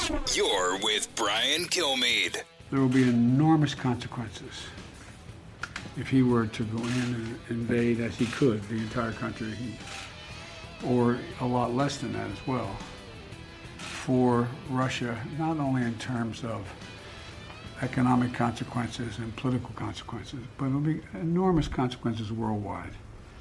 This would be the largest, if he were to move in with all those forces, it'd be the largest invasion since World War II. It would change the world. So that's what I was talking about, Martha. I mm-hmm. mean, if you watch him on TV, that's one thing. It's it's never inspiring. That's not his style. I guess Woodrow Wilson was not like that. I, I guess Calvin Coolidge was also understated. But he sounds there's no energy. Where's the energy? You're talking about a possible world conflict. Where's the timber in your voice? I know he's wearing a mask, but still, that's all he did yesterday. He got ice that cream when, and when, that. when he feels that he's not energetic enough and not showing the timber in his voice, we get the whisper and the really, yeah, you know, all that Come stuff. on. So it, No joke, it, it just, no joke, no, No joke. joke. Um, yeah. So that that doesn't really work either. I don't know. You know, I don't know what what does that mean. Does it mean that he's not not really engaged, or that he's not passionate about what's going on? Um, is he disconnected from it? I, I don't know because my my feeling is always that when someone speaks, you can tell whether or not they care and they're engaged, and they don't have to work to convince you that they care and they're engaged. It's obvious when someone is connecting, and presidents, you know, go in and out of that all the time. Sometimes they give a flat speech; they didn't really look at the speech that closely. We saw that with previous presidents. Um, But this is a pretty big moment, and I'm all I can think when I listen to him say, you know, the, the consequences would be huge. This is going to change the world. I'm thinking, well, that's exactly what Vladimir Putin wants to do. Yeah. Change so he's going, okay, yeah, I want to change the world. Sounds good. I want to change my world. I want my world back the way it was when I had, you know, when we had the Soviet Union. And um, I think nobody's going to stop me from moving into Ukraine. It doesn't appear. So, So you know how we said policy? Anthony Fauci mastered this. You said policy by questions. Ask the right questions. That's our policy. Anthony Fauci. It's going to go away. I don't think so. Really? Okay. Uh, is it, should we wear a mask? That's something we're considering. Mhm. Uh, yeah, so we that you do it by questions. So Joe Biden's asked this pretty significant question. Cut fourteen. Would you ever see yourself personally sanctioning him if he did invade Ukraine? Yes, You would? I would see that. Okay. I guess we're going to sanction uh, one of those powerful people in the world personally, which, by the way, is a huge move. I would see that. yes, I guess he's gambling. I would see Uh, that. Okay. So, so we, what I'm encouraged about is each day that goes by, they seem to be getting more weapons.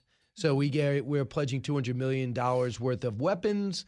Uh, the UK is stepping up big time. I think they're using this as an opportunity to show this is what it's like when I can operate outside the EU. Yeah. And this is going to be our policy. And they're pretty tough. They know how to fight. They're just not the biggest force with the greatest money. And I think Boris Johnson's looking to distract a little bit.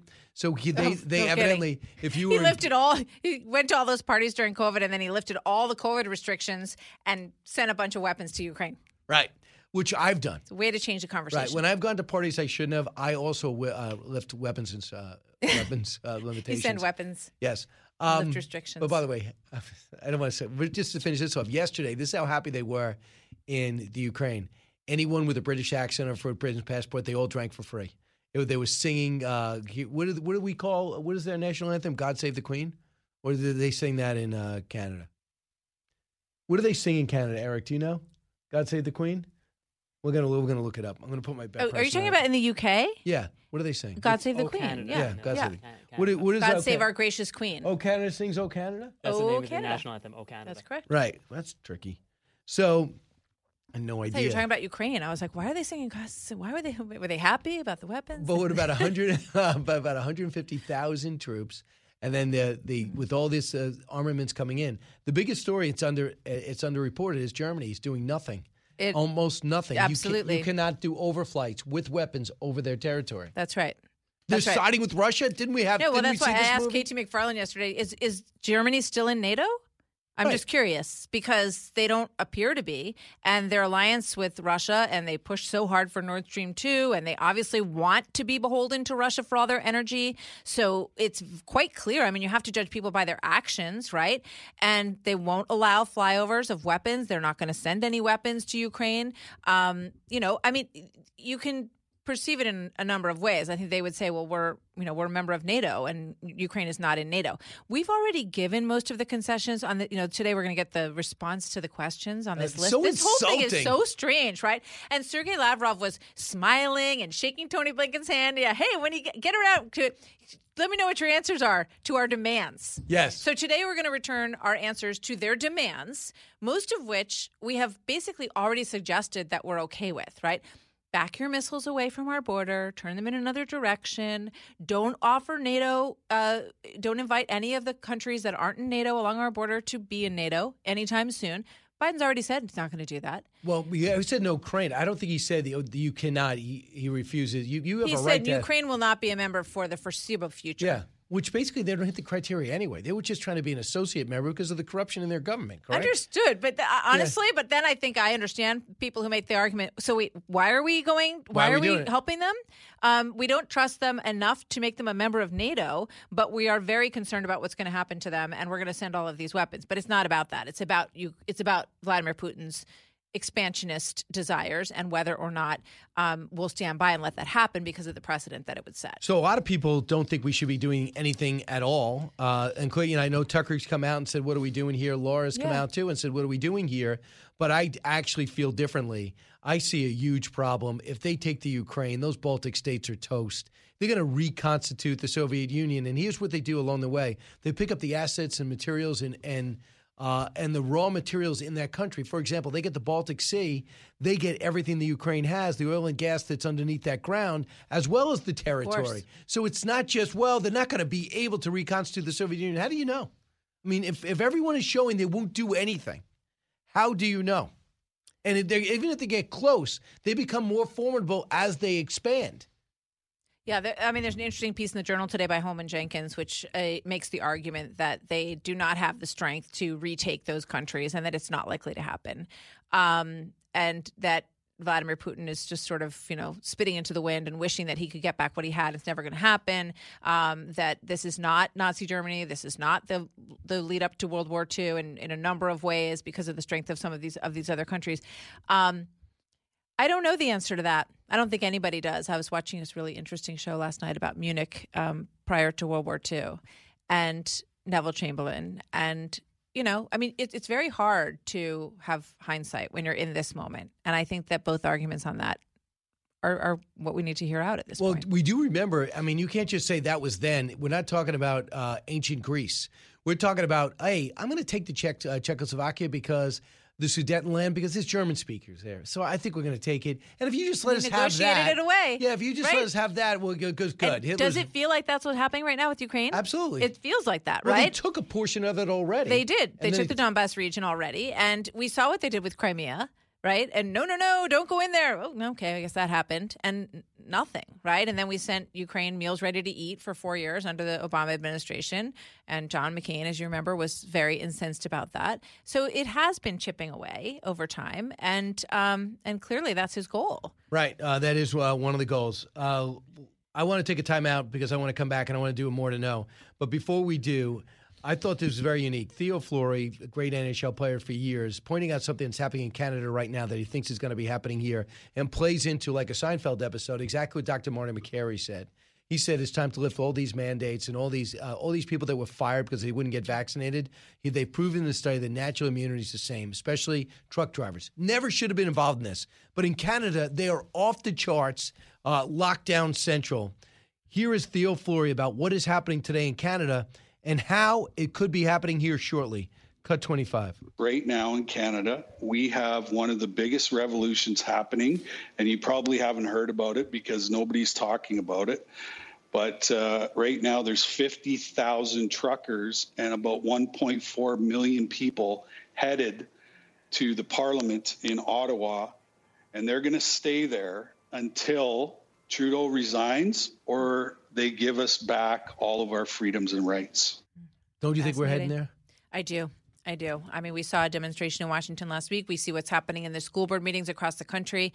Um, we see that masks are now determined to be, you know, the right mask, protective for the wearer, which liberates, according to these scientists from Harvard and Tufts, everyone else. You know, it's like, okay, if you want to wear it and protect yourself, that's fine. If I don't want to wear it or I don't want my children to wear them in school, I want them to see people's faces, I want them to see smiles, I want I understand their psychological development and social development has been so these kids are going to be stamped as COVID pandemic kids for the rest of their life. It is going to have long-lasting impact on them. So yes, I completely agree that because of where we are. That's the problem. You have to balance the risk. You have to say, here's the science. We're a courageous, brave country. Knowing what we know, we balance the risks and we go on with our lives. Absolutely. Whoopi Goldberg, Howard Stern, uh, everybody on The View, uh, all these other, uh, I guess, uh, everyone, all the uh, late night talk show hosts outside Bill Maher, they've all caved and they are so condemning of It's a anyone fear who hasn't. culture. It's a fear culture. And I think, you know, when I. I mean, when you look at this new um, information that, that Bret Baier revealed on Special Report last night, and we, we it becomes ever more clear that this um, that there were very significant reasons to think this came from the lab, right? Um, and Dr. Redfield said to me months ago, um, because it came from the lab, it's supercharged, and that's why you get these very strong variants that spin off, right? So, I mean, it's cooked up created to be a very resilient virus that lasts forever, right? Um, so, you know, for all of these reasons and for all of the the great steps that we've made, we have to live where we are now. We have to understand that we have freedoms to live the way we want to live now. Martha, you're singing my song. I wish I the show would be better if I disagreed with you, but I can't because I 100% agree. When we come back, we find out if Martha needs to know more, and then of course you tell me who's on your show. That's the way it works. Those are the rules. Eric, could you could you make sure those are the rules? Thank you. Back in a moment. Educating, entertaining, enlightening. You're with Brian Kilmeade. He's so busy, he'll make your head spin.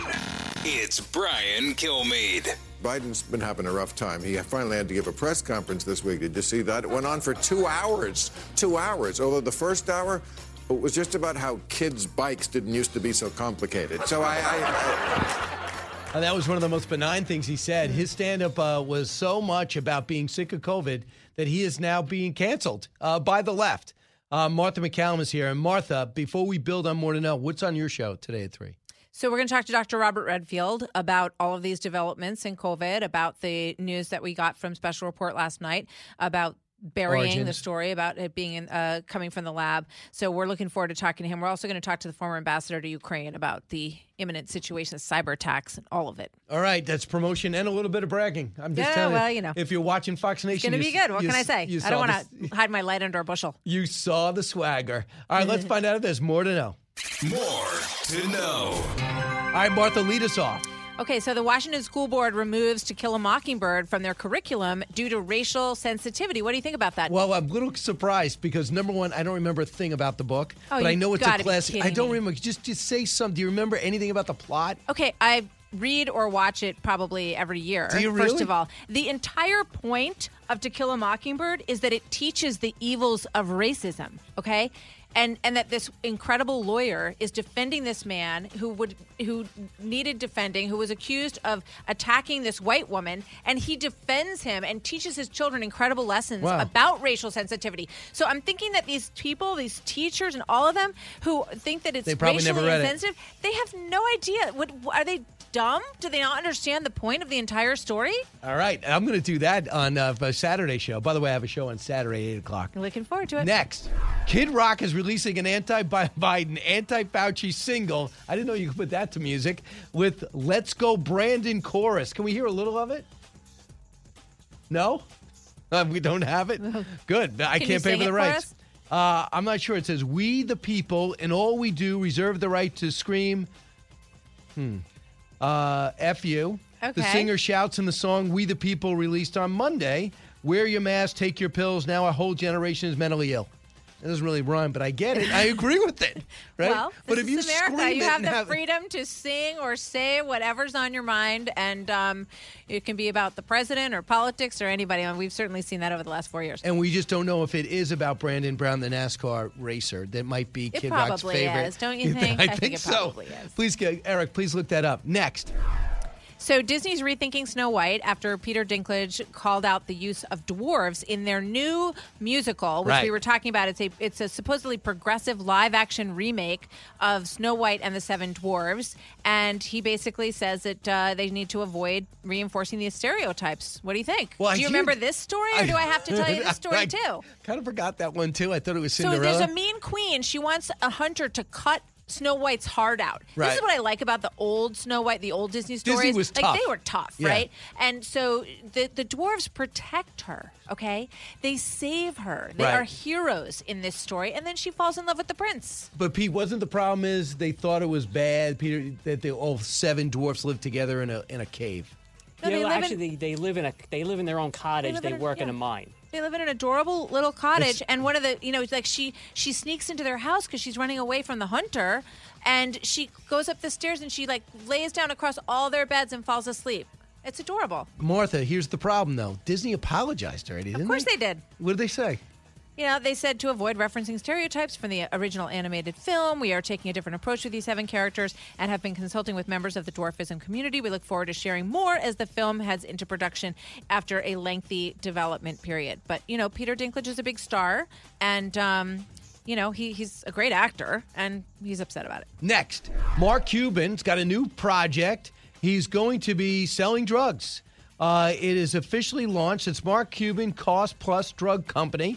Uh, it officially launched with the company saying the goal is to show consumers the wholesale price behind a drug. All drugs are priced at a cost of 15%. Uh, plus 15%. Sign up and share your thoughts and experiences with us. The pharmacy price reflects actual manufacturer prices plus a flat 15% margin and pharmacist fee. One medication available at a reduced price is something for leukemia. According to the press release, the retail price of that drug is $9,657 per month and costs $120 a month with a common voucher. With his medication, it's forty-seven dollars a month. Hmm. So he wants you to know you're. It's not about your copay. Someone's making a lot of money here, and by keeping us in the dark, we're never going to stop it. I think it's a fantastic idea. I think, you know, the last several presidents have tried in vain to bring down prescription drugs. This is a ex- great example of how capitalism can step in and equalize the market and create competition. I, I mean, on the face of it, it sounds like a great idea to me. They said they will only accept cash and not health insurance, but says prices will still be cheaper than what the patient Medi- typically there are pay. medications that just cost thousands and thousands and thousands of dollars. It's absolutely out of control. Next. So the SAT is slashing standards. The new SAT is going to be shorter, two hours, completely online, and will allow calculators. What? Yes. In math? What do you think? I think that I heard that no number two pencils. We're a couple of years away on this, correct? And someone else said it. I thought it was going to be easier too. Is that correct? Of course it is. I mean, everything's dumbed down, right? Right. I mean, now I accept the fact that I was not a great test taker, so this would have been great news for me. But it's a challenge Right. that everyone has to face in life, and you have to take the, the SAT test. You know, the thing that bothers me about it is that all the kids who, who can afford it get they get all this uh, SAT tutors. training and tutors, and then the kids who can't afford it don't have those tutors, and it gives them an advantage. I think there should be no SAT. But really, I like the No SAT, SAT. because there's just some standardized But test. it's not standardized What do you because there are kids who get trained for months and months the and they tutor know stuff. how to take the test. I understand. And other kids don't get that training, so it's not standardized. See, they said I was a good test taker, but my negativities was I wasn't that smart. so I kind of blame I was myself the for that. opposite. So really? together, we could have gone to college. we and should have gotten been a able to degree. pair up. Can we do that? Someone, Eric, can you call somebody? See you at three. I'm Charles Payne. Listen to my Unstoppable Prosperity podcast so I can get you making money right now. Whether stocks are hitting new all time highs or in free fall mode, opportunities abound. So, why are so many potential investors still sitting on the sidelines? In a new season of my podcast, I'm going to get you in the game. After 38 years on Wall Street, I'm ready to impart some lessons and get you invested in the greatest wealth generating machine in history. Listen anytime, everywhere at foxbusinesspodcast.com or wherever you listen to your favorite podcast. Listen to the show ad free on Fox News Podcast Plus, on Apple Podcast, Amazon Music with your Prime membership, or subscribe wherever you get your podcasts.